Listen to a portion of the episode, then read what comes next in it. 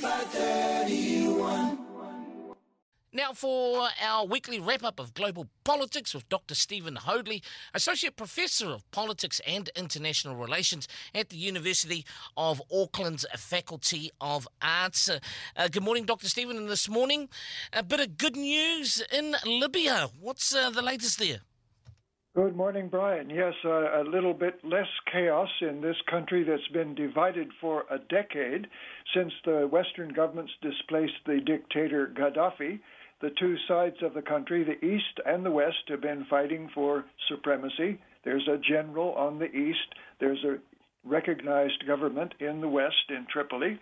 And the two have fought to a standstill somewhere in the middle, something like the Desert War that New Zealand participated in in the nineteen forty, going back and forth across the sand. Well, the foreigners have become involved, as they did in World War Two, and we've got the Russians uh, supporting the general, uh, the challenger in the East. We've got the Turks supporting the government in the West, and consequently, Uh, the finding some kind of solution becomes very difficult, especially because each of the governments is bringing in mercenaries and militias. So it's not a, a nice, clear command structure of two armies facing each other, as it was in World War Two.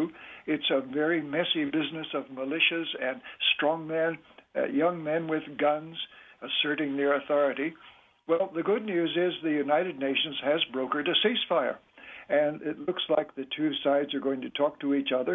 The two militaries are going to try to curb the militias and the vigilantes and send the mercenaries back home again or some to some other conflict someplace else.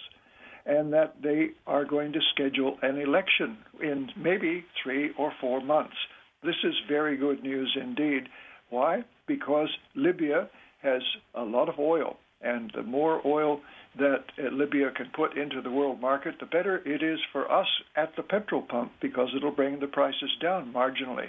Also, Libya is a conduit for uh, irregular migrants, and that uh, these migrants are being held in very um, brutal circumstances in holding camps, and something can be done to uh, improve their situation. So, yeah, good luck, Libya, and good luck, United Nations. Uh, let's hope that the ceasefire holds. Now, you have been supportive of the United Nations this week. How so? Well, uh, Brian, I wrote an article for the New Zealand Herald. Uh, listeners may have seen it in the Friday uh, comment section, in which I commemorated the seventy-fifth anniversary of the United Nations coming into effect. And I said, yes, there's been lots of failures. Uh, the, uh, world peace has not broken out. Conflict continues. Is this the fault of the United Nations? And I argued, no, it's the fault of the governments that continue to um, to be aggressive or to make war, and of non-governmental organizations like terrorist groups, ethnic groups, and so forth. And that the United Nations does its best to mitigate, but it cannot stop all of these conflicts. Besides that, the United Nations is a, a, a global safety net.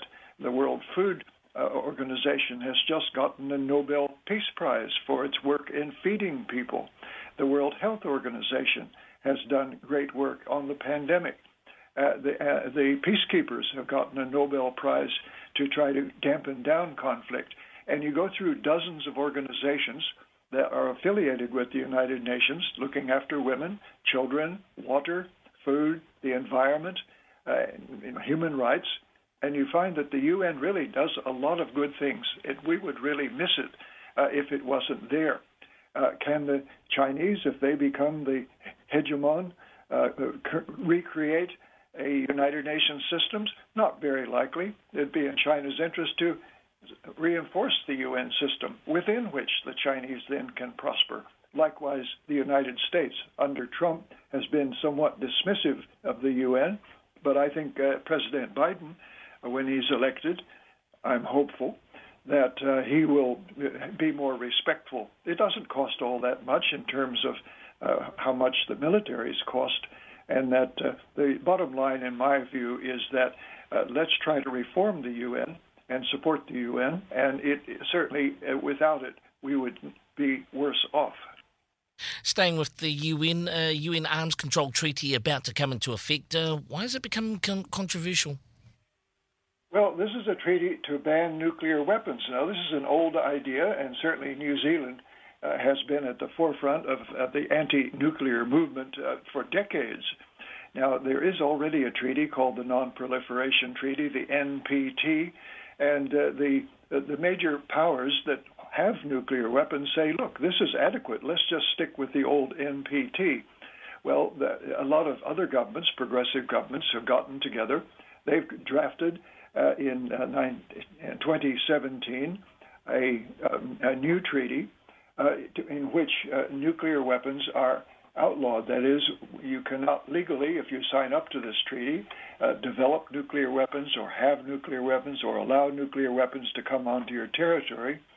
And uh, this has been supported by non-governmental organizations, uh, which uh, have been recognized as doing uh, quite an extraordinary job of changing public opinion. Okay, good news so far for the anti-nuclear movement. The bad news is all the nuclear powers won't sign up. So we have a standoff between the non-nuclear powers that want to ban nuclear weapons and the nuclear powers that want to keep their nuclear weapons, arguing that the deterrent effect of their nuclear weapons has prevented nuclear war. That if a dismantlement of nuclear weapons took place, this would destabilize a delicately balanced system of deterrence, and that it might Uh, cause more risk uh, than the current uh, situation. So we're, uh, th- this treaty will come into effect. The fiftieth ratification has just taken place, and so after a time period, in January, the treaty will be in effect, but only for those governments that have signed up, the fifty governments. Well, there are two hundred governments in the world, so fifty is not a majority. And uh, they will grow. No doubt others will join in. New Zealand, I think, will be enthusiastic for this. Uh, but uh, unless the nuclear powers uh, agree to this, it's not going to go anywhere. So symbolically, it's important. It delegitimizes nuclear weapons, but it's not going to make us a nuclear weapons-free world just yet. Mm. U S presidential debate a few days ago, your perspective? Well, Brian, uh, a, a day is a long time in U S politics. That was last Friday. That seems like an age ago. The, the debate has already been forgotten. Well, I think everybody agrees Joe, Joe Biden won the debate. Uh, Trump did less bad than they thought he would. But now Trump is out on the hustings. He is going from corner to corner of the U S in his Air Force One aircraft. I hope the Republican Party is paying for that, because it's a gross misuse of public uh, resources to use the presidential plane for his own personal political rallying. But he is drawing in large crowds, unmasked. They are called super spreader events, as the COVID nineteen spreads across the United States almost unchecked. It seems like the Trump uh, campaign has given up on trying to control the coronavirus. And he emphasizes, let's get the economy open again.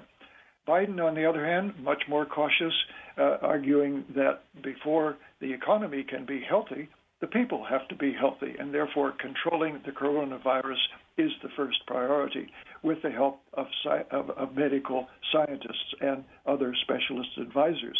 Well, there, there's a stark contrast.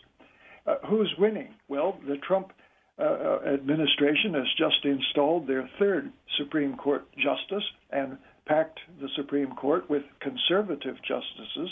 So Trump, even if he loses the election, will leave behind a legacy of conservative court justices.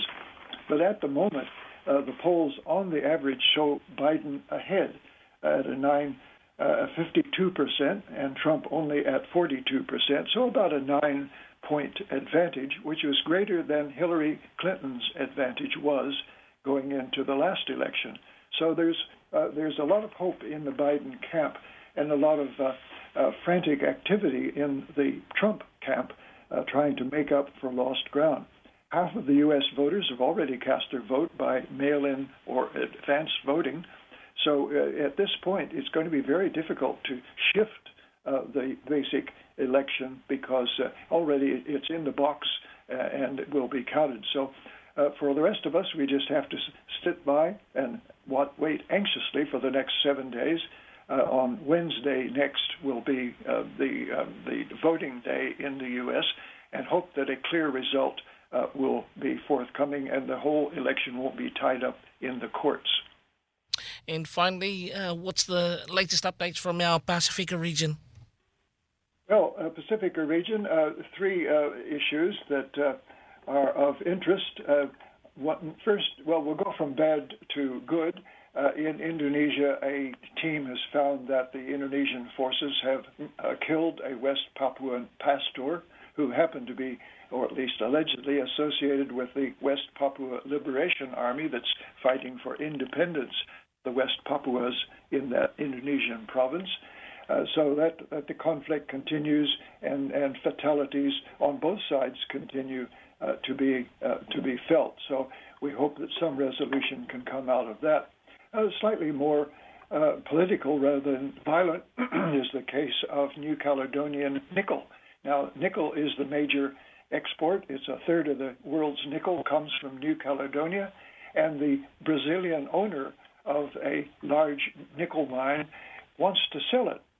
Now, the Caledonian Kanak people, the independence movement in New Caledonia, want it to go to a local buyer, and there is a local buyer in association with a Korean uh, company that has made an offer, but it's it's not a very uh, a good offer. So the Brazilians are threatening to close the mine. Well, look, that's twenty percent of the jobs in New Caledonia. So it's a terrible threat that the Brazilians are putting on the New Caledonians uh, to either uh, to either uh, pay up the price that we want, or we close the mine and throw twenty percent of the workers out of work. Okay, that's that's a that's a that's a brutal confrontation, and uh, we'll report later on, Brian, on how that turns out. Let's just finish on a more happy note. Uh, Creative New Zealand. Creative New Zealand uh, is uh, has made uh, Pacifica Awards, and some eight Pacifica artists have been recognized in these awards, uh, recognizing innovation and excellence in Pacific arts and the contribution to enriching the diversity of Aotearoa as a multicultural Pacific nation. So that's well, that's a good note on which to end, Brian. I look forward to talking to you next week. Yes, indeed. Uh, Doctor Stephen Hoadley, Associate Professor of Politics and International Relations at the University of Auckland's Faculty of Arts. Have a great, doc- uh, great day, Doctor Stephen. We'll catch up next week. Thank you.